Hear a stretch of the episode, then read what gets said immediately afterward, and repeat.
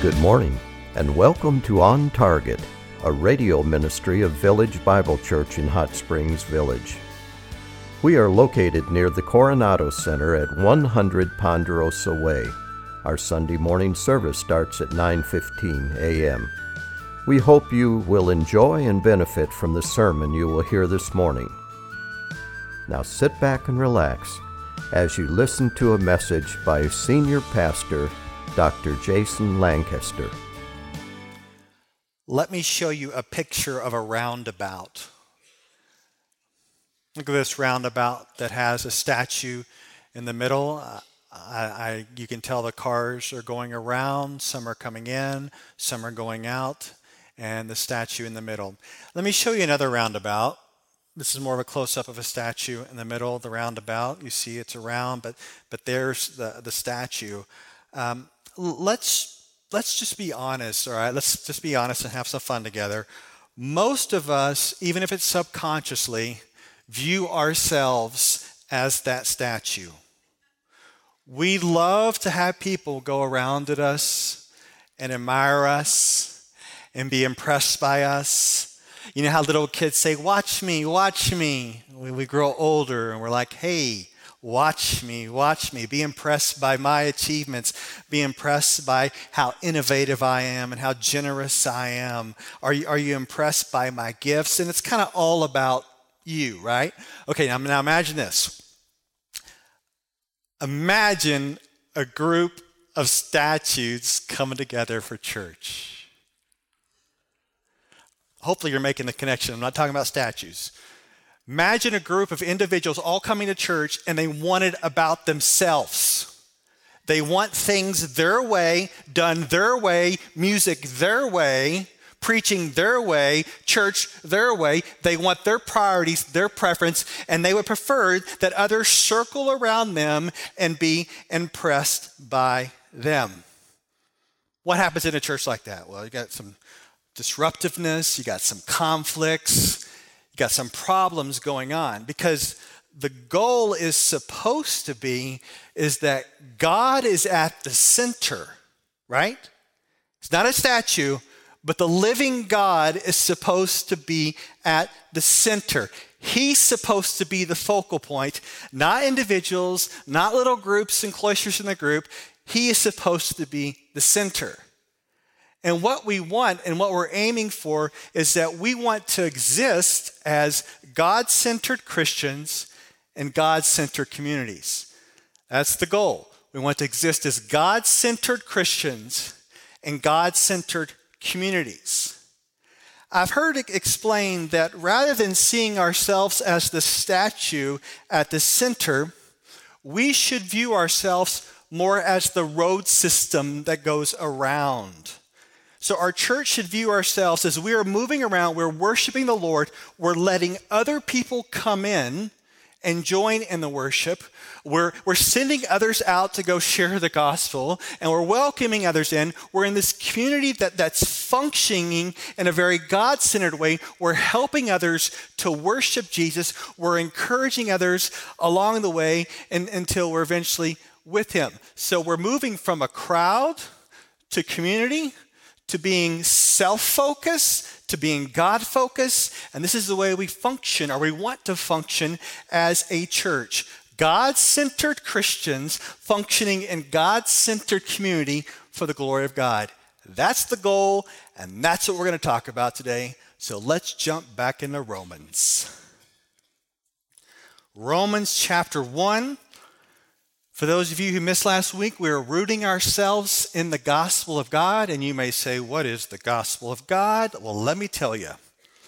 The gospel is the good news of what God has done in Christ to rescue lost humanity from their sins and adopt them as children of God. It's one of the best ways to describe it. The gospel is the good news of what God has done in Christ to rescue lost humanity from their sins and adopt them as children of God.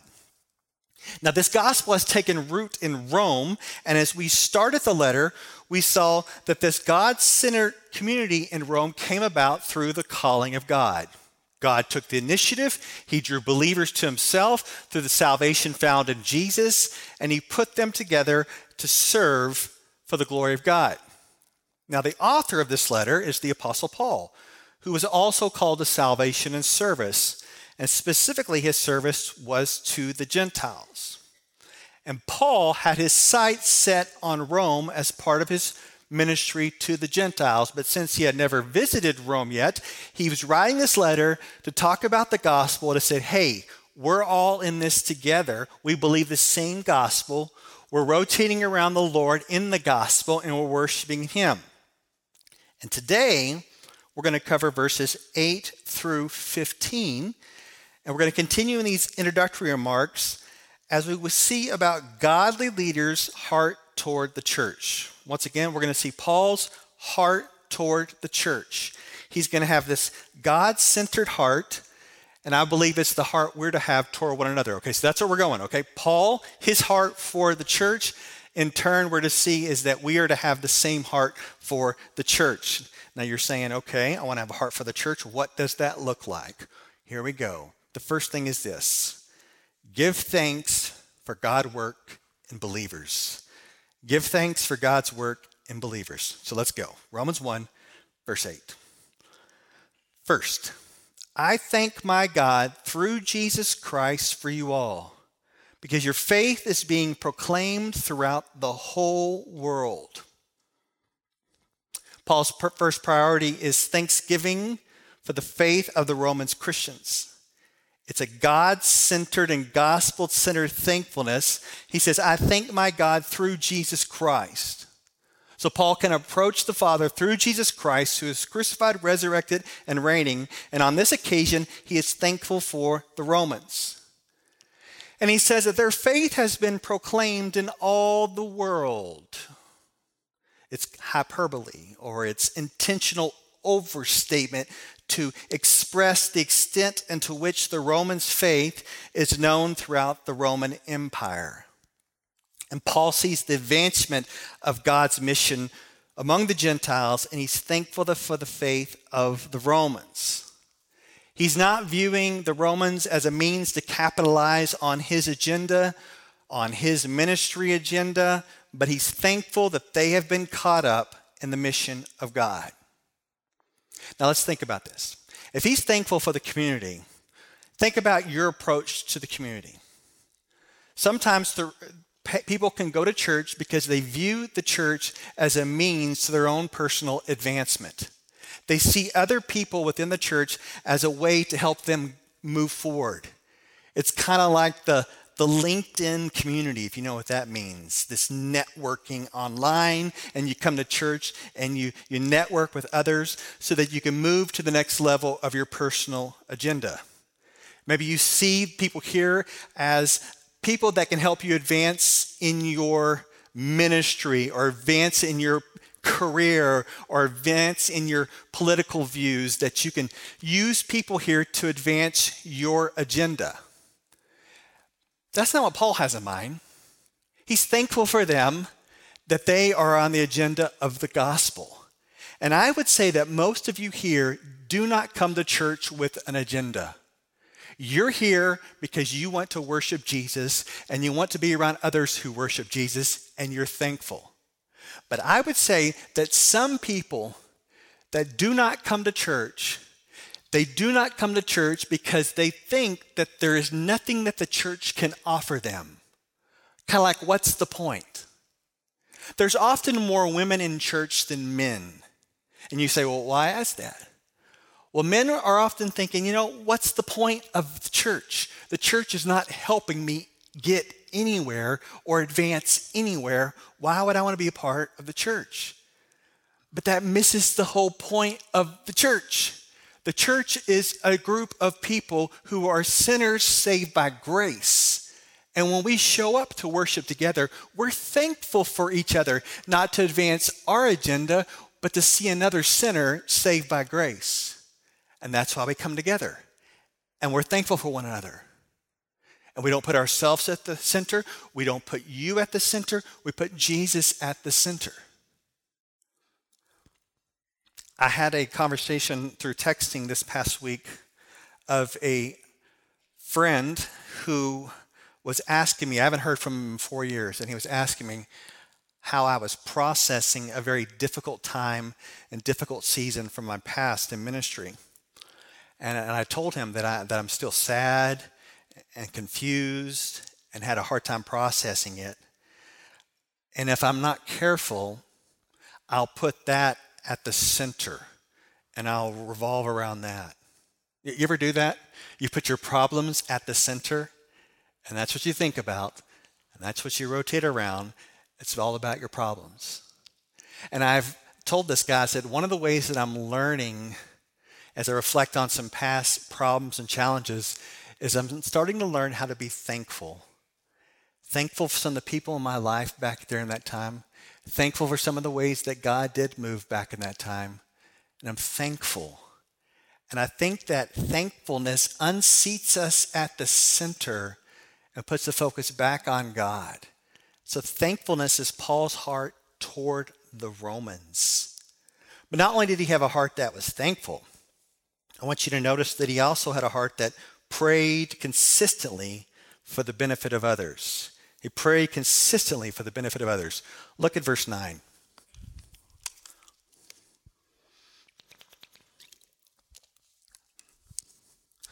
He says, For God, whom I serve in my spirit, and the preaching of the gospel of his Son, is my witness as to how unceasingly I make mention of you, always in my prayers and making requests. If perhaps now, at last, by the will of God, I may succeed in coming to you. Paul keeps coming, he's bringing us back to the gospel. Gospel is God centered on Christ. Are you noticing this language here? That he serves with his whole being in this, his spirit, the gospel. He wants to be transformed and see others transformed by Jesus. You see his language here?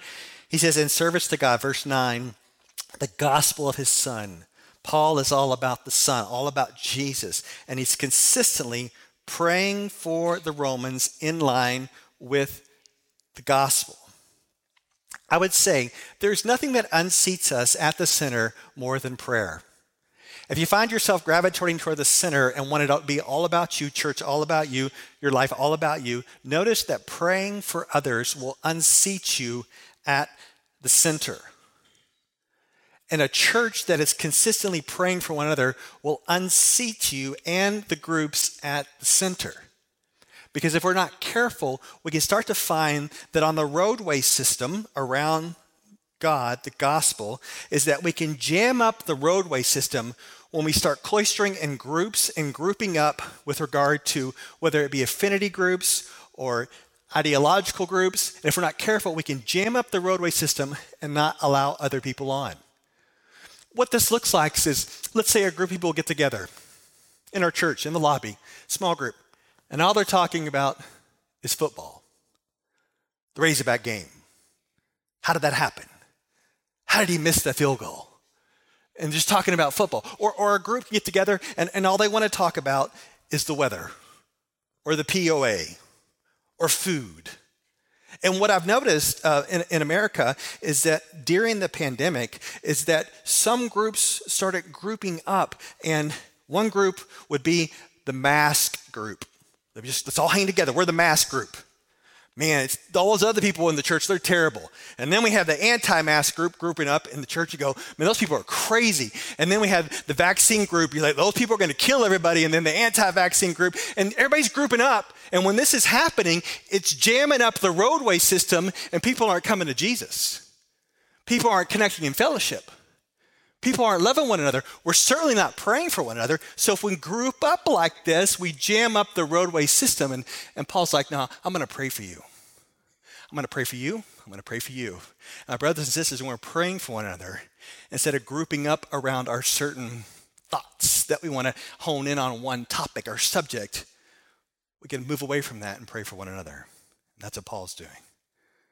And I want you to notice as he's praying for them, as he's thankful for them, he wants to come and visit and bring some encouragement. So, number three is that he's, he's desiring to give and receive encouragement. Look at verse 11. For I long to see you so that I may impart some spiritual gift to you, that you may be established. That is, that I may be encouraged together with you while among you, each of us by the other's faith, by yours and mine. I wonder what the spiritual gift that Paul wants to impart. Is it like prophecy or tongues or some other supernatural gift? Well, most scholars, even the charismatic scholars, indicate that Paul is not talking about imparting these supernatural gifts because that's the work of the Spirit. The idea is that Paul wants to show up in Rome, assess the situation, and then he wants to exercise some spiritual gift to strengthen them. It was not easy to be a Christian in the church in Rome and the church needed strengthening. And Paul wants to show up and he wants to be encouraged by their faith and he wants to exercise some gift and he wants them to exercise gifts so that says so that we may be mutually encouraged by each other's faith, both yours and mine. I love that. I want to be encouraged by your faith and I want you to be encouraged by my faith and we need that. I mean, when we gather as believers, we should leave encouraged. My, my, wife and I had a couple, believing couple over this past Thursday night, and we spent like two or three hours together and just encouraged in the Lord when it was over. The Christian life is really hard, and we need one another to encourage each other in community and the Lord because the context of our relationships are so crucial. Your relationships will enable you to persevere in your faith, or they will hinder you. Pastor Larry Osborne has said, he said, I've never seen someone fall away because of bad theology. People fall away because of bad relationships. And there's some, there's some wisdom in that. We want to be in relationships with people that encourage us in our walk with the Lord. I have some of my kids are, are, are, are teenagers, and one of the things I want to encourage them is to be around people who encourage them. But it's not like that stops when you retire. You know, I've always wanted my boys, okay, I want my boys, I want you guys to walk in purity, walk in holiness. So you got to be around people that want to walk that same way. It's even as retired guys and girls. You want to walk in purity and holiness, you got to be around others that want to walk in purity and holiness, not around others that are going to tempt you or lead you astray. So the same wisdom and advice that applies to teenagers applies to all of us in here. We got to put ourselves in encouraging environments where we can mutually give encouragement and receive encouragement because that's how we keep moving around the roadway system of worshiping the Lord, allowing others to come in and sending others out is mutual encouragement. And the fourth reason, and the last reason, has to do with the pervasive gospel that Paul wants to devote the full attention to the pervasive gospel. Start with verse 13. I do not want you to be unaware, brethren, that, uh, that often I have planned to come to you and have been prevented so far, so that I may obtain some fruit among you also, even as among the rest of the Gentiles. I am under obligation both to Greeks and to barbarians, both to the wise and to the foolish. So for my part, I'm eager to preach the gospel to you also who are in Rome. Did, did, did, you catch that?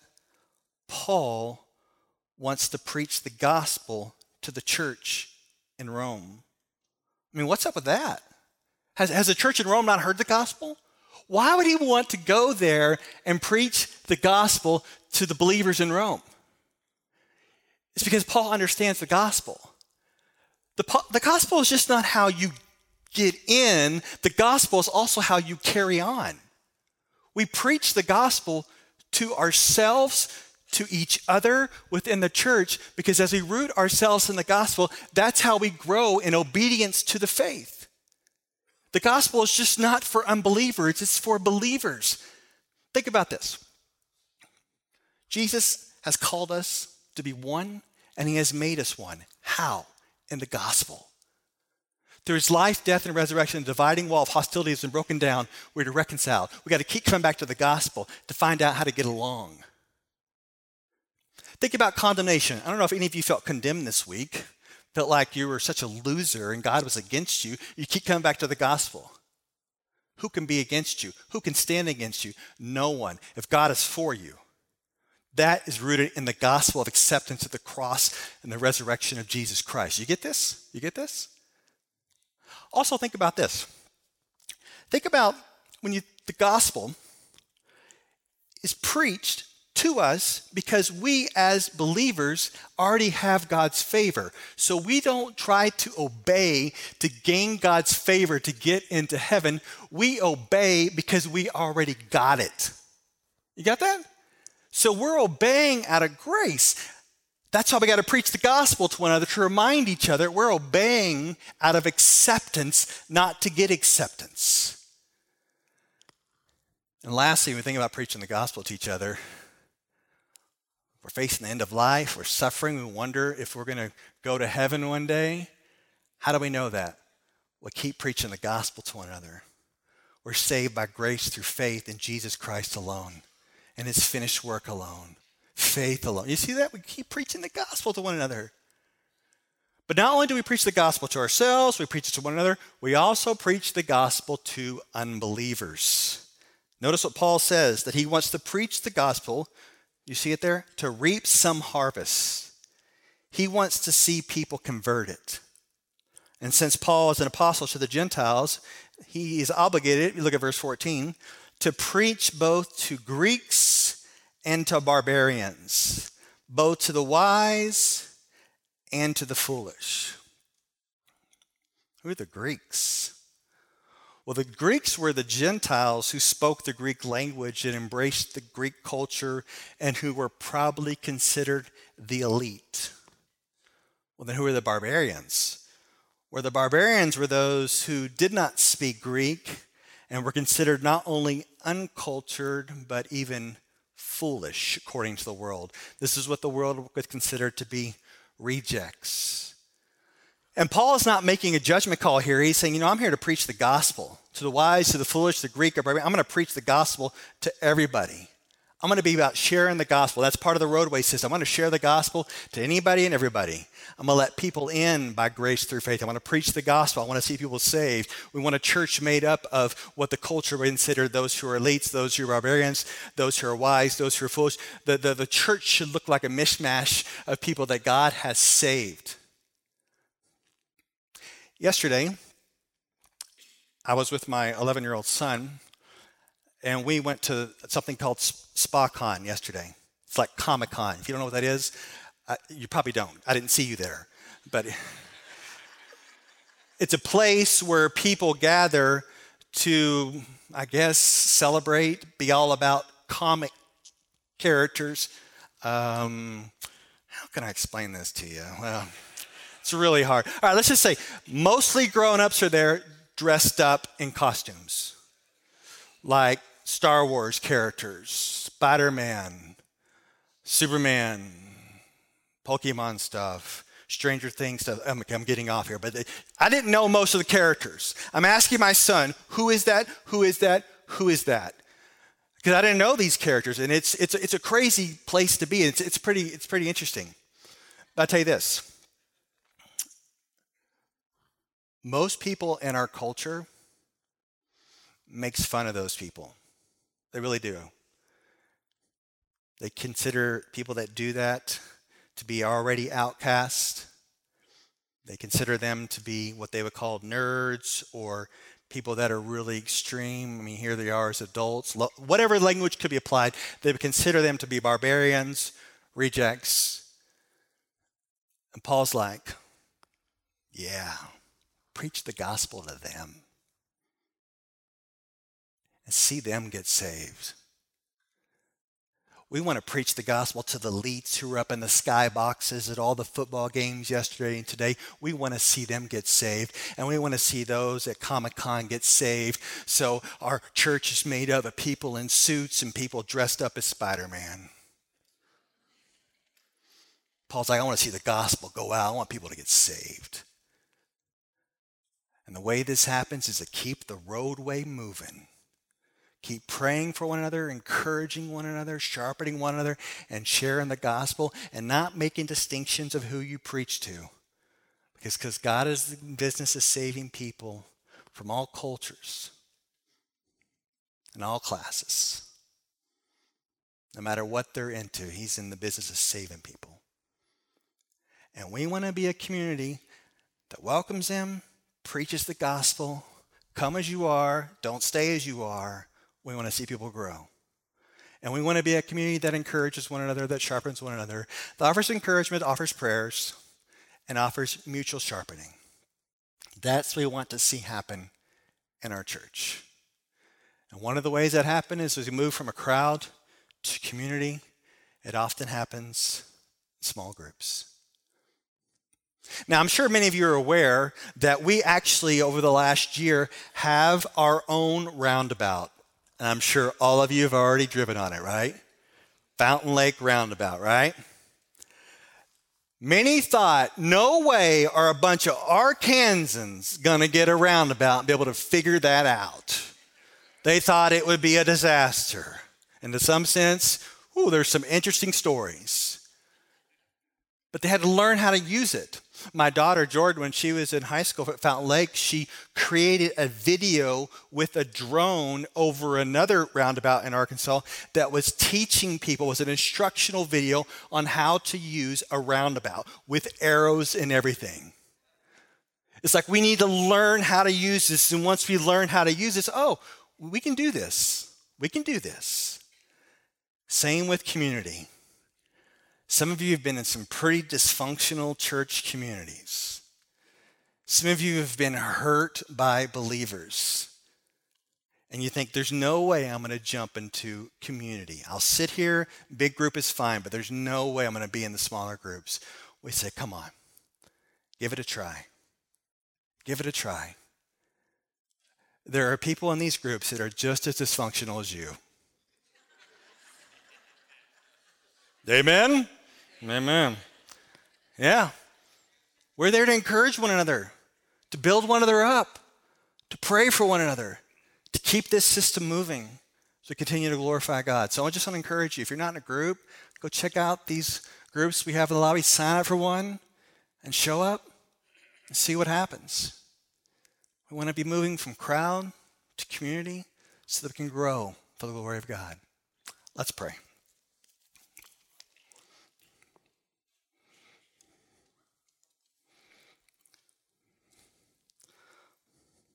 Lord, it's interesting that you didn't just save us, but you saved us and placed us into a community, into a family. You didn't just save us and then isolate us. You, you put us into a place where there's brothers and sisters. And we have to learn these things. What does it mean to love others and to receive love, to encourage others, to receive encouragement, to pray for others, let others pray for us? Some of us are so self sufficient, that's hard. But Lord, I just ask that for those of us who are already in a community, help us to double down in love, to double down and share in the gospel, to double down and keeping this roadway system moving. And for those of us who are isolated, Lord, help us to take the risk, to step out, to be vulnerable, to be in a place where it can be all about Jesus giving and receiving love. Lord, stir us up to be moving from a crowd to community, even on this day. Help those that just want to sneak out, not sneak out, but jump in. And may you can continue to grow us and mature us and teach us for your glory. In Jesus' name, amen. We hope you enjoyed this message. It was preached recently at Village Bible Church. You can hear this message or let others know about it by visiting our website at vbchsv.org or call us at 922 0404 by God's Meanwhile, word. have a blessed day as you walk along the way